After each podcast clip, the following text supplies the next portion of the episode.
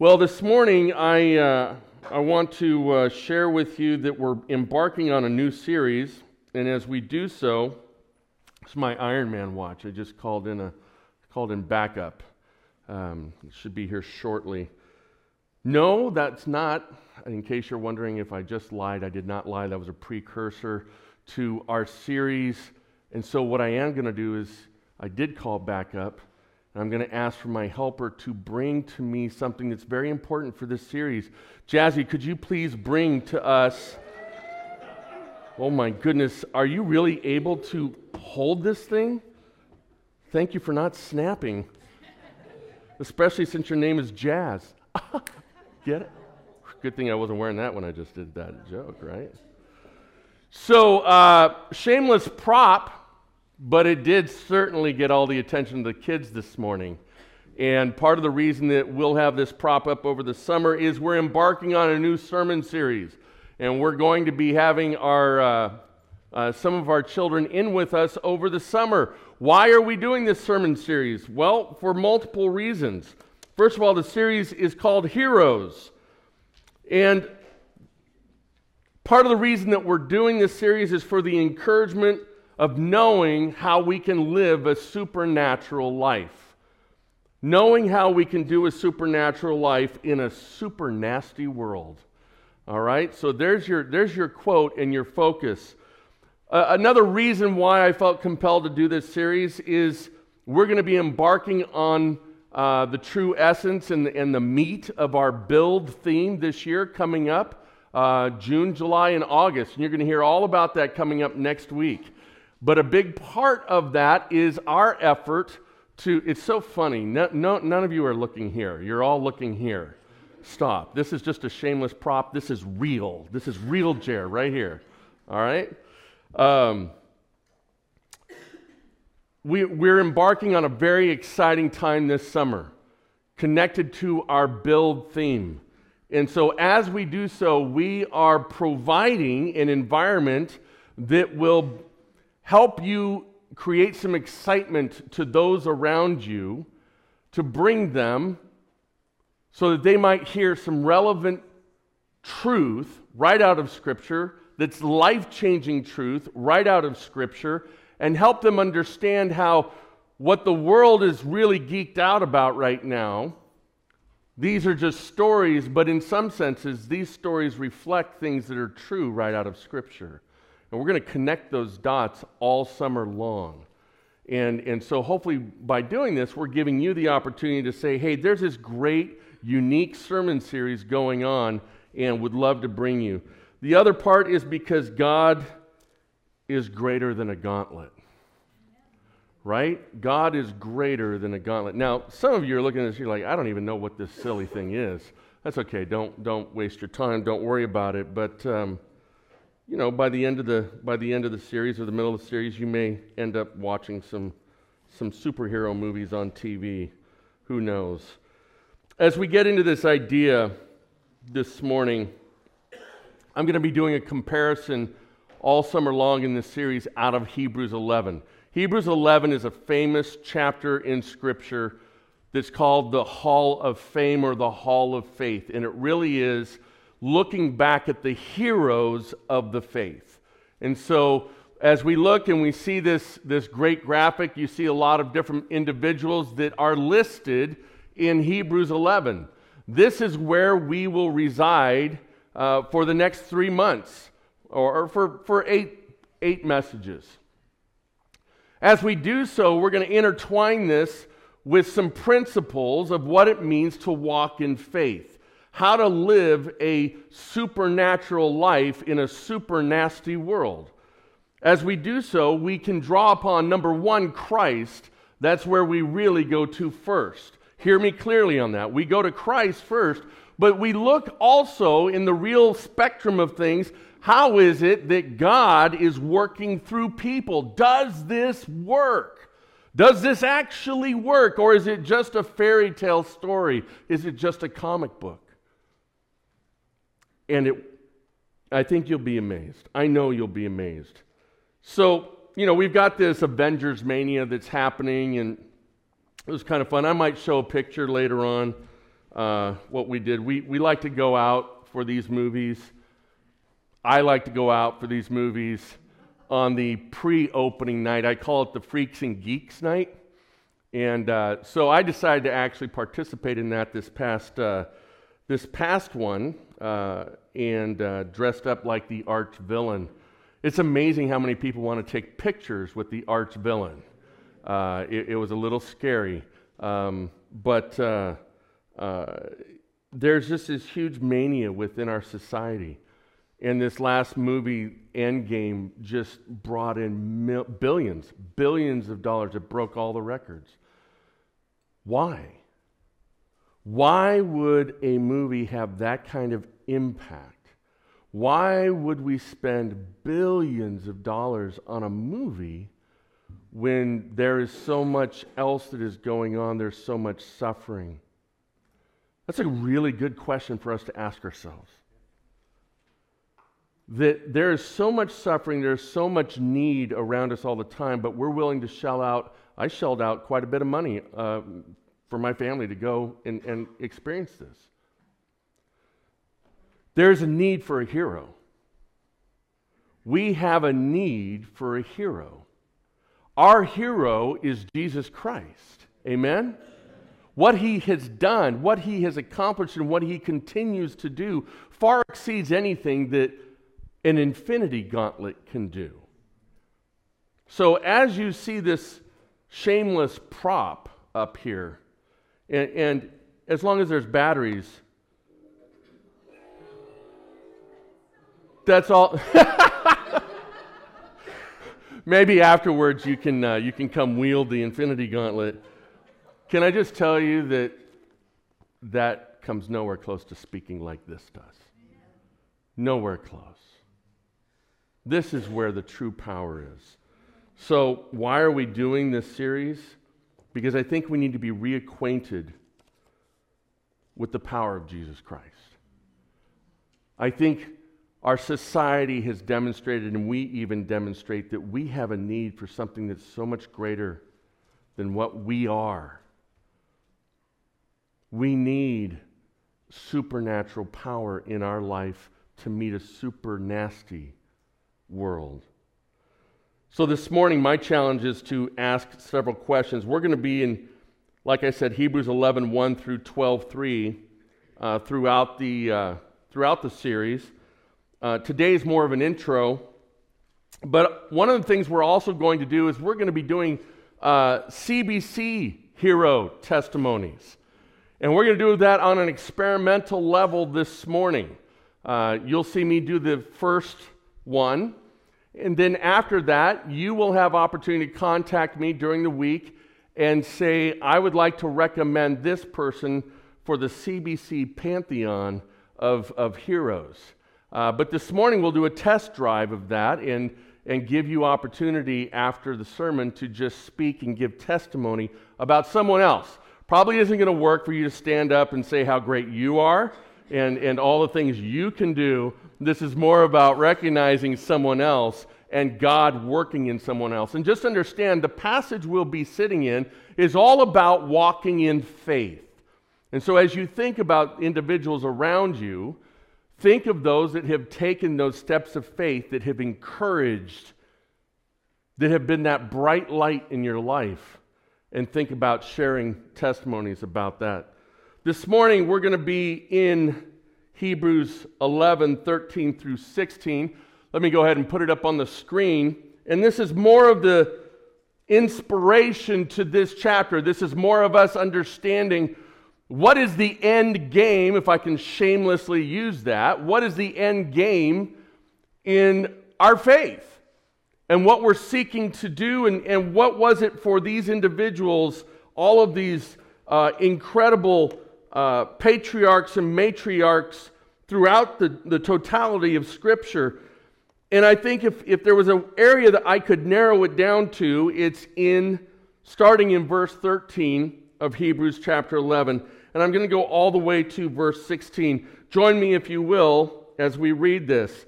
These all died in faith. Now, let me stop because I'm going to encourage you to go back, and over the summer, you're going to see the entire chapter. Who are these? These are individuals like Abraham, like Noah, like Moses, like Sarah, like Rahab, like Joseph. That is whom this author is speaking about. He's writing a story of inspiration. And so here is kind of the conclusion. We're, we're fast forwarding to the end of the matter and saying, why did these individuals make it into this chapter, into this pantheon of faith? And he's saying this these all died in faith. Doesn't start out too hopeful, does it? They died in their faith. Keep reading. Not having received the things promised. Well, it's not getting any better, Pastor Jer. But it certainly does sound like reality, doesn't it? But having seen them and greeted them from afar, and having acknowledged that they were strangers and exiles on earth. For people who speak thus make it clear that they are seeking a homeland.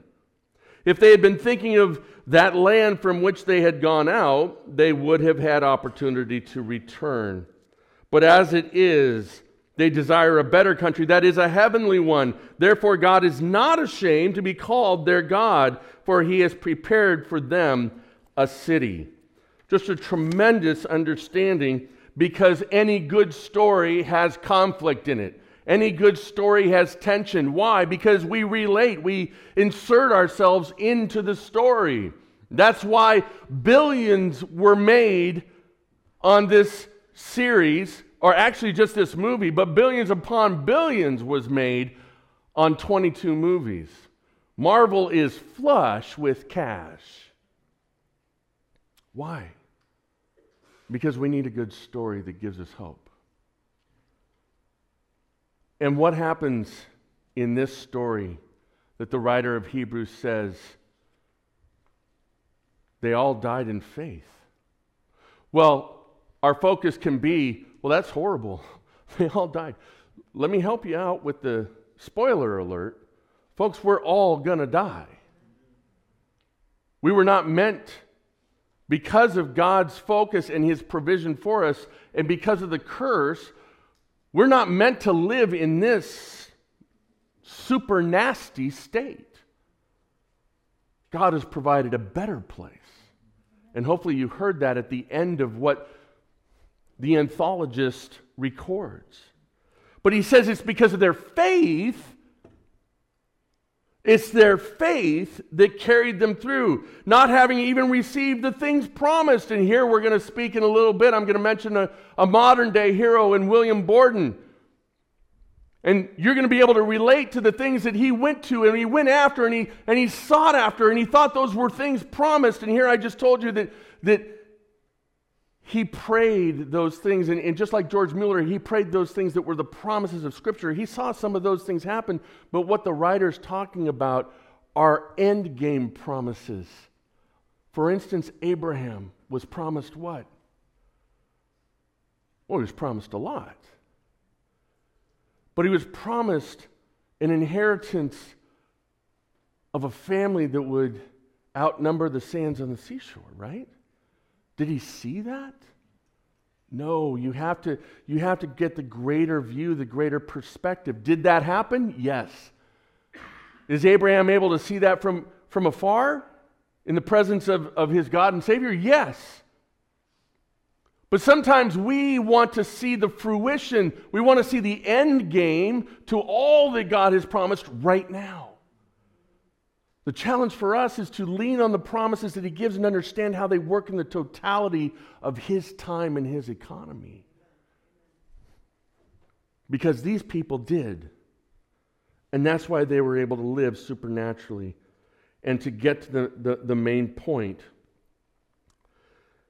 part of what they understood, having acknowledged that they were strangers and exiles on earth, so much of the time, if you want to live in a supernatural state, you have to deny the things around you that make you common.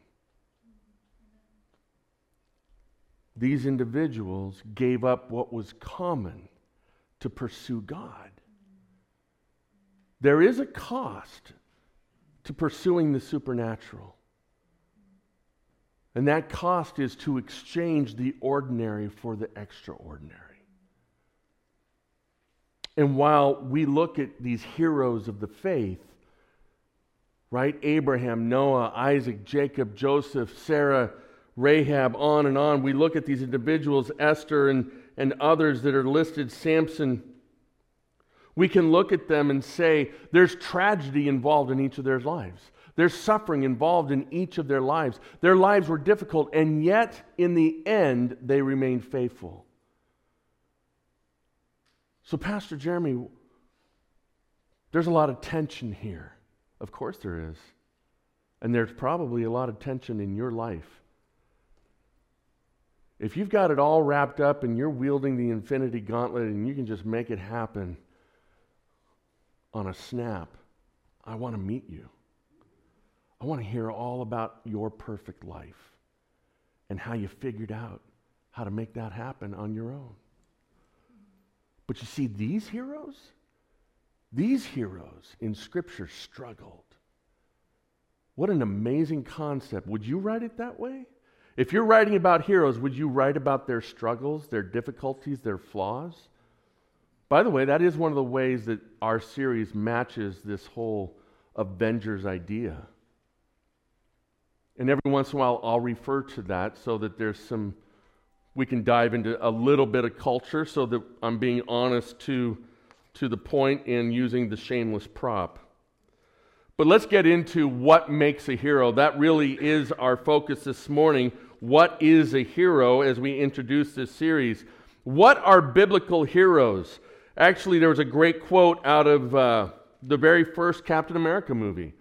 And the protagonist and the antagonist, you know, a great, great part of any story, the tension, the battle that's going on. There is a, uh, there's a, it's always a Nazi, right? It's always a Nazi. You, you know, that, that makes it so easy to hate the guy. You can just jump. You don't have to spend time in character development. They just, they're Nazi, ugh, you know, bad guy. And so there's the leader of this group, and I don't know, it's Baron, Baron von Hooty Hooty or whatever his name is. I don't remember. But ultimately, he is defined as Red Skull. And he and Captain America were inserted with this same serum. What makes a biblical hero?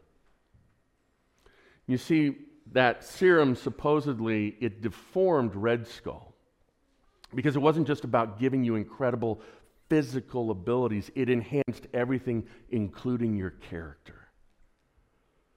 And so it's interesting because as these two are battling, they've been given the same exact serum. And when Red Skull realizes how strong Cap is, there's a great quote. He says, What makes you so special? And Cap says, with humility, Nothing. I'm just a kid from Brooklyn. What made Jesus so special? He said to Peter, Unless you're willing to let me wash your feet, you can have no part of me. There is power in humility. You want a hero? Look for the humble thread in their life. And so, as we look at this idea, this first idea, it has to do with honor. Are they honorable? So, let me com- you know, do the contrast of Moses and Cap. God was not ashamed to be called their God. I'm not talking about Cap, I'm talking about Moses. All right? So you're going to have to do the transposition here. So let me look, let me take us to uh, verses 23 and 25, if you will. Says, By faith, Moses, when he was born, was hidden for three months by his parents. If your children were threatened, and your lives were threatened if you did not turn over your child, can you imagine the kind of faith that would be required? Can you imagine the kind of faith that would be required to put your child in a basket and turn it loose into the Nile River? And yet, God had plans for Moses. By faith, Moses, when he was born, was hidden for three months by his parents because they saw that the child was beautiful and they were not afraid of the king's edict. Faith stands in the face of fear. By faith, Moses, when he was grown up, refused to be called the son of Pharaoh's daughter. Here's where you get into the honorable aspects of who Moses was. He did not deny his history, He did not deny. He did for a moment when the tension hit, when the difficulty hit. But ultimately, Moses embraced his lineage. we go on saying, By faith, Moses, when he was grown up, refused to be called the son of Pharaoh's daughter, choosing rather to be mistreated with the people of God than to enjoy the fleeting pleasures of sin. He considered the reproach of Christ greater wealth than the treasures of Egypt, for he was looking to the reward. What is a biblical hero? It's someone who's honorable. It is someone who is honorable, who wants to live the supernatural life under God, under Jesus Christ, rather than the super nasty life. And the anthologist here, the author, writes to us and familiarizes us, reacquaints us with the character of Moses, that he was honorable enough to deny being one of the most powerful in all of civilization, to walk away from the riches of Egypt, just like Hanny and Elham. They brought Egypt with them. And he embraced who God had for him to be. That's a hero, someone who's honorable. And so God was not ashamed to be called their God. What a tremendous thing. What a tremendous epitaph on your grave marker. That God would not be ashamed. Was Moses perfect? Absolutely not. As a matter of fact, Moses was a, a what? Was a murderer. And yet, what's recorded in Scripture is that God was not ashamed to be called his God. Brothers and sisters, that is it. That is the end game for us. There is such a prolific part. That is the final scene. That's scene three. That's what we should strive for. That's what we should hold in the front of our minds in every day, in every moment when we make choices. Do those choices fit with the honor of what it means to live a supernatural life in the guidance of Jesus Christ and the Holy Spirit in accordance with Scriptures? So that our God is not ashamed to be called our God. And it says they have a reservation in heaven. Moses had a reservation in heaven. Those same promises for those who follow God. You may not be Moses, I may not be Moses, but I'll guarantee you our names are listed at the same level, at the same quality, with the same ink in the book of life. Moses doesn't get his name in there three times, five times. No, as far as I know, there's no special index. His name is there, my name is there, is your name there? I have a reservation. And by the way, how many of you have ever prepared for company? My goodness, we are exhausted. My wife and I have had event after event after my kids decided to just pace themselves so that all of this would happen at the same time. Dylan graduating from college, Gentry becoming an adult, uh, then Gentry graduates this coming week, and it is just like I'm out in the. I cannot tell you how many times I've dug out our horseshoe pits and nobody has used them right? Preparation, preparation, preparation. Can you imagine what God is doing to prepare for your reservation? You see, that's the end game.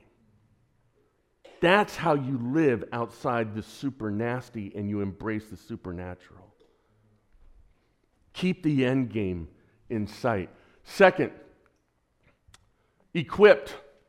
By the way, we're using a very fancy and, and, highly touted uh, uh, technique in teaching here. I don't know if you've caught it. Hero, you know, H E R O. We're, we're going to move through it. Has anybody caught onto that yet?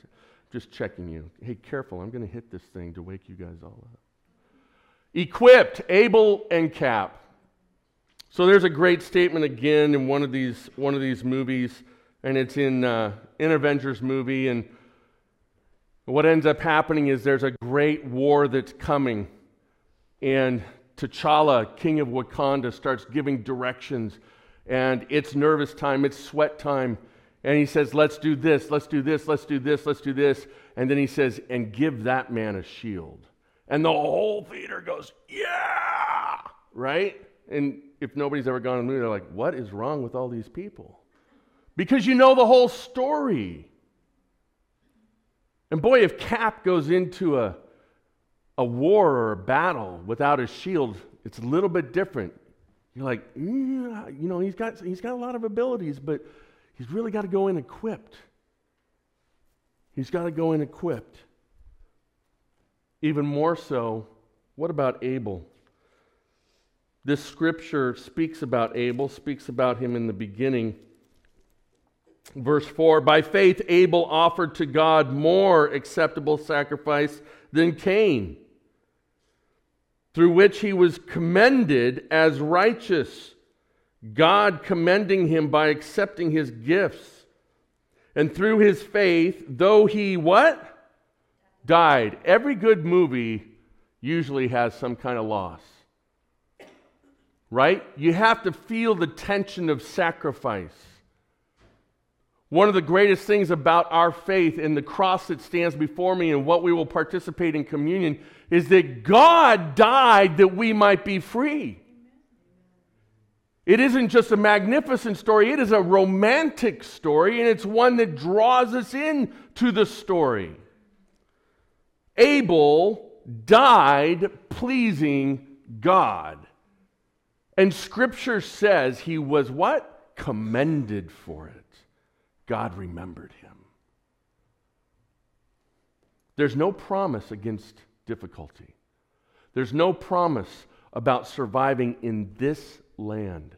We're all going to die. It's about what's going to happen afterwards. And what we do now, to quote another movie, echoes in eternity. So Abel is commended because he came equipped. He came equipped with a proper heart. He came equipped with the proper sacrifice. He came equipped so that what he brought was proper and good for where he was endeavoring to go and what he was endeavoring to do and what he was offering. What are we offering to God? Are we equipped properly? I'm preaching to the choir because you're here today. I, I shared with you guys a little bit two weeks ago. We were heading out on vacation and, and we were trying to get the timing because we had a hotel and, and we could get in there at, at like, I don't know, two in the afternoon on Sunday. And I'm like, I'm doing the math and the commute and over to Capitola. I'm like, I think we just need to go because, you know, time is money here. You know, paid money for this hotel room and and uh, and these heavenly words entered into my ears. Really? You're not going to church? You're going to be one of those? I'm like, no, no, I wasn't saying that. I'm just saying we just got to get out quick, okay? We just got to. The idea of being equipped,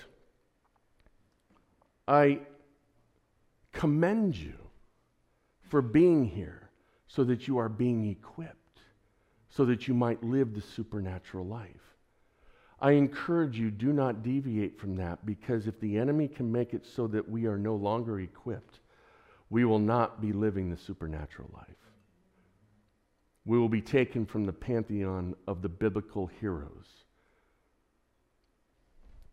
It is important that we stay focused. It is important that we are equipped the way God has asked us to be equipped so that we are prepared to receive what he has for us. Amen? Amen. They had a heavenly perspective. Abel had a heavenly perspective. Last night at our marriage conference, we heard from the parrots, uh, not like physical parrots, but the couple, their last name is Parrott, and they emphasized the idea that a big reason we have so many conflicts in our marriages is because our perspectives are different. It doesn't mean one perspective's right over a different one. It just means our perspectives are different.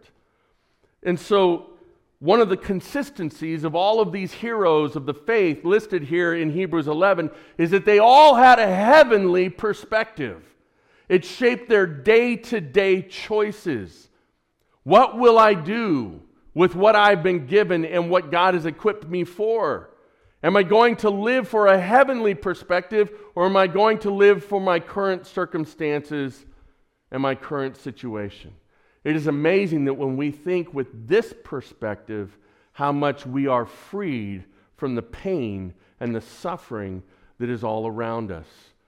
They live by faith. They live by faith, knowing that they believed in that which they could not touch, that which they could not see. We'll get to it. It's listed in Hebrews uh, 11 1, and I think in, in uh, verse 6 as well. We'll circle back around to that at a later date. You can reference it uh, uh, later today or during the week, but they live by faith. This is not easy. This is not easy. And so, as we see that Abel was equipped, I'll take you back to a scene that just happened recently in this last movie. Spoiler alert if you haven't seen it and you want to see it. Um, pretty much it just came down to Captain America versus the enemy. And it was a no win situation. And he was pretty beat down. And the end was near, right? That's how they make all these movies. There's no way he's going to win and he takes his shield that he's equipped with and he tightens it as tight as he can as he's bleeding and as he's beaten, and there's no chance for him to win. And he stands up slowly and he turns and slowly walks in faith to meet his enemy because there was something deeper inside of him that said, I'm not going to stay down. But he never saw what was coming. He just stood up in faith. Now, that's just a silly story. But these individuals, Abel served in faith, Moses served in faith. All of these listed in 11, chapter 11, served in faith. What are we doing? Are we equipped with faith? Faith is not just a momentary belief in God to where we, we commit our lives to Him. There is a journey of faith that happens. There are moments every day where you can choose to live in the supernatural or to, lo- to live in the super nasty. Resilient, Samson. We, uh, hopefully, some of us are familiar with Samson, this biblical hero. Uh, fine character guy, right? Ladies' man. Uh, had it all going on. Had those, those uh, what was that guy's name? Fabio. Had those Fabio locks from the 70s, right? He was a head and shoulders guy. And uh, Samson struggled. You're hearing the theme, right? Every single one of these individuals, these heroes listed in this chapter, struggled. There's a point of weakness. And yet he was resilient at the end. How many of us get beat down and we say we're not worthy? We have no business asking God for anything. We have failed. We can't do this. And yet Samson looked to something deeper. He looked to his God in faith and resiliency at the end. He said, Give me strength one more time that I may honor you in the face of this deplorable people, that I may answer your enemies, God. It wasn't about him. He called upon God because he was focused on God. And in faith, he asked in resiliency that God would give him power one more time. And he did. They died not having yet received what was promised. There were a lot of promises to the nation of Israel, and Samson was one of its judges. Samson never got to see all of those promises realized. But it wasn't for Samson to see all of those promises realized. He was part of the greater plan that God had instituted. And part of Samson's death and part of Samson's life was the anthology of his faithfulness to God, his resiliency to stand up in the face of destruction, to stand up in the face of humiliation and failure, and to say, I claim God again. And by doing so, he inspired a nation. By doing so, he has inspired the world. And hopefully, he has inspired you today when you think about that. He died not having yet received what was promised. He died in faith, not out of faith. What do I mean by that?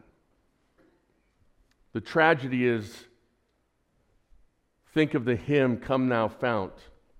Many of you have sung it before. There is a compelling prophetic line in this song. I'm prone to what? Wander. He knew his soul. I don't know the whole story of, of the author of that song. What I do know is the end. And the end is that ultimately he denied his faith. He walked away and he died out of faith. Every single one of these individuals, these heroes listed in 11, died in their faith. And God was not ashamed to be called their God. So, how did they do it? Being honorable, being equipped, being resilient in the face of a super nasty world, keeping their eyes focused on a heavenly objective. Lastly, this morning, uh, with this point, they acted like they didn't belong here. They acted like they didn't belong here. As we reviewed some of what was stated last night when Janine and I got home from the marriage conference, I was compelled at the very end, just like any pastor is compelled. I, I, I find it hard in, in, these moments where pastors are supposed to just finish in prayer. Um, let me know when you find one that just prays. They don't do commentary. They, it's, it's in our blood. We can't help ourselves. We have to. And so that happened to me last night, and just sharing that what struck me is that as we're hearing Francis and Lisa Chan share what they had literally, uh, this was broadcast Friday night. We did a, a, a, a repeat version of it last night, and they just got back from Africa and working over there with the suffering that's going on.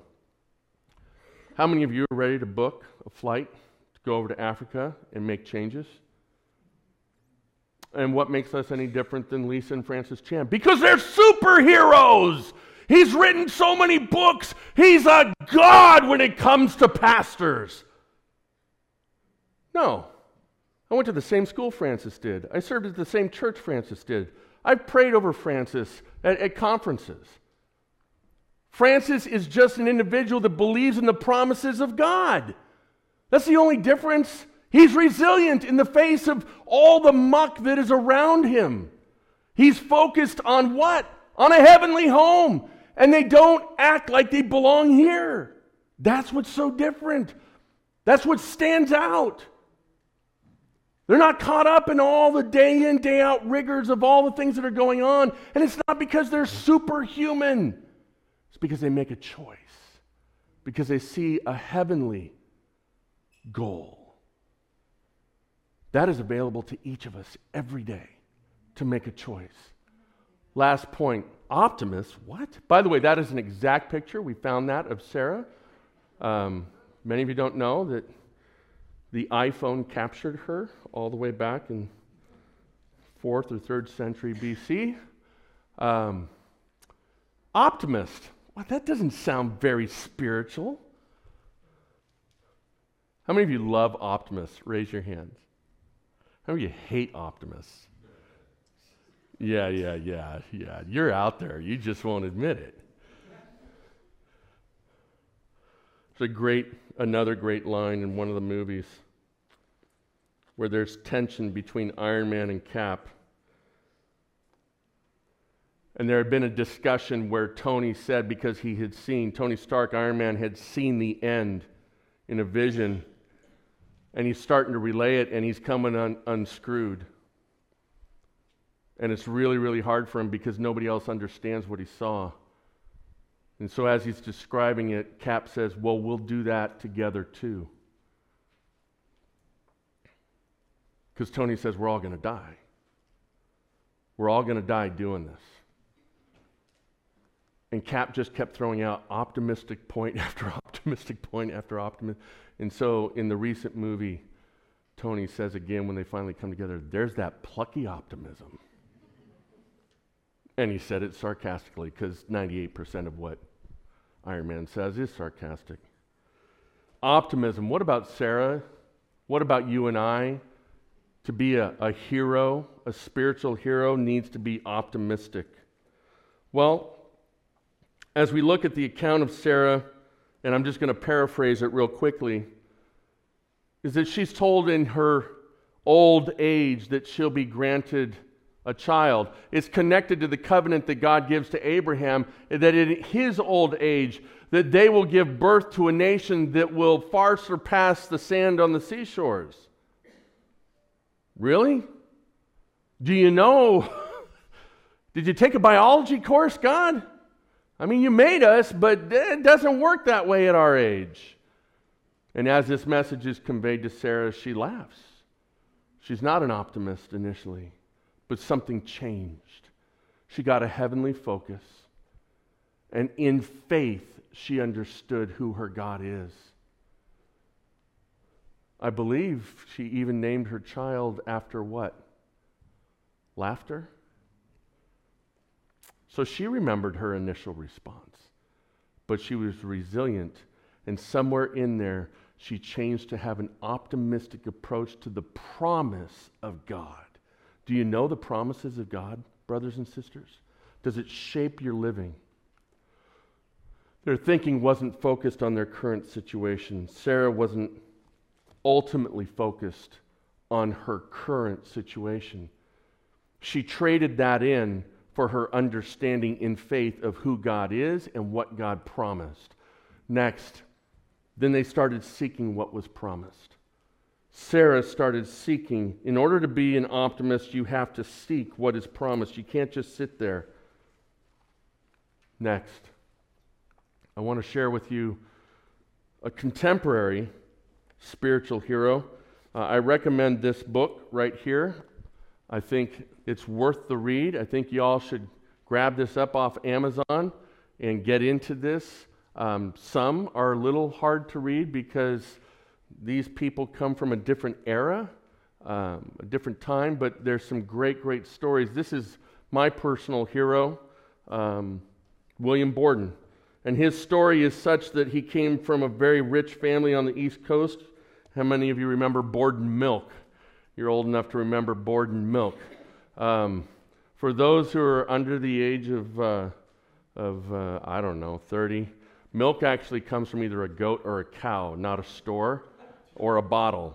And uh, so his family made a lot of money off of milk. And uh, so at 16, he graduated and he was given a, don't get any ideas to my daughter, um, he was given a trip around the world. Um, that's the kind of money they had. And while on that trip, God worked in his heart and his life and he became burdened for the people that he saw. That is one of the greatest things about doing missions. Get out of this environment, get out of this bubble, and see how the real world operates and works. We have what is commonly tomed as first world problems here, and they tend to hamstring us uh, and, and handicap us on a ridiculous level. And so that's what he did. And when he came back, he was convicted that he wanted to go into missions.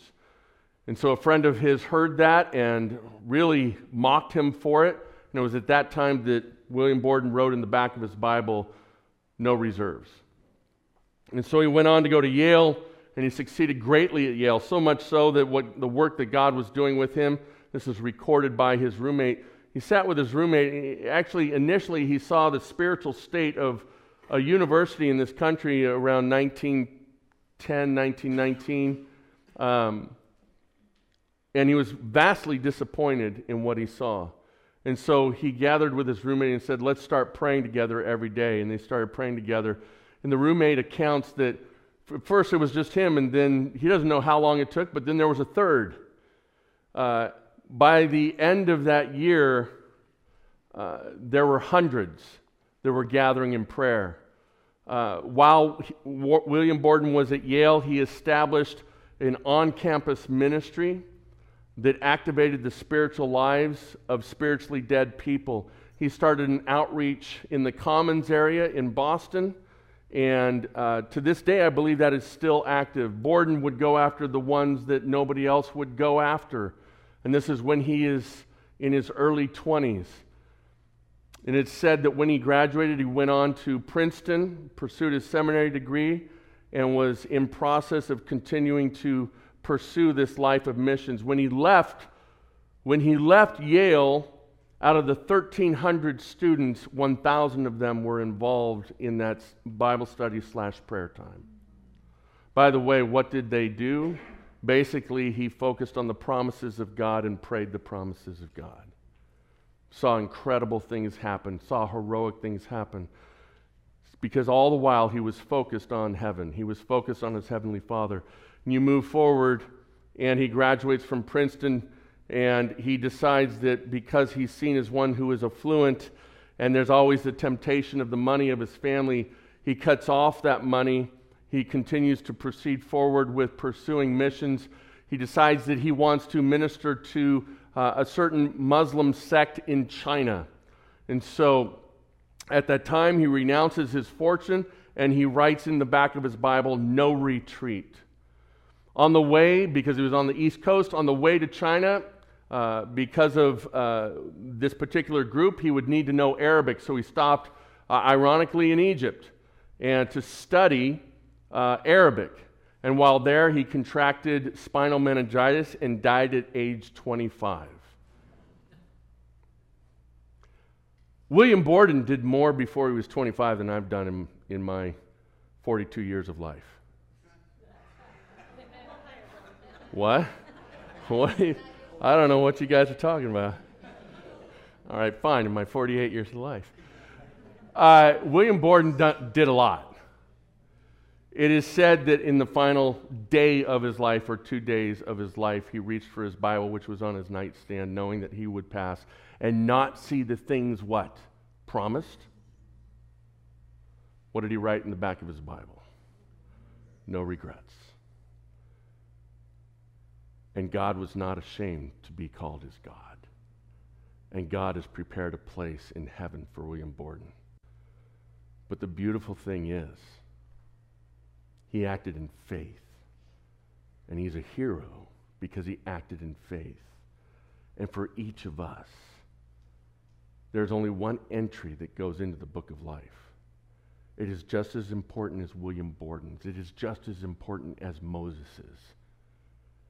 Is your name there? And are we making the choices to live a heroically spiritual life? I'm excited about this path or, or this series.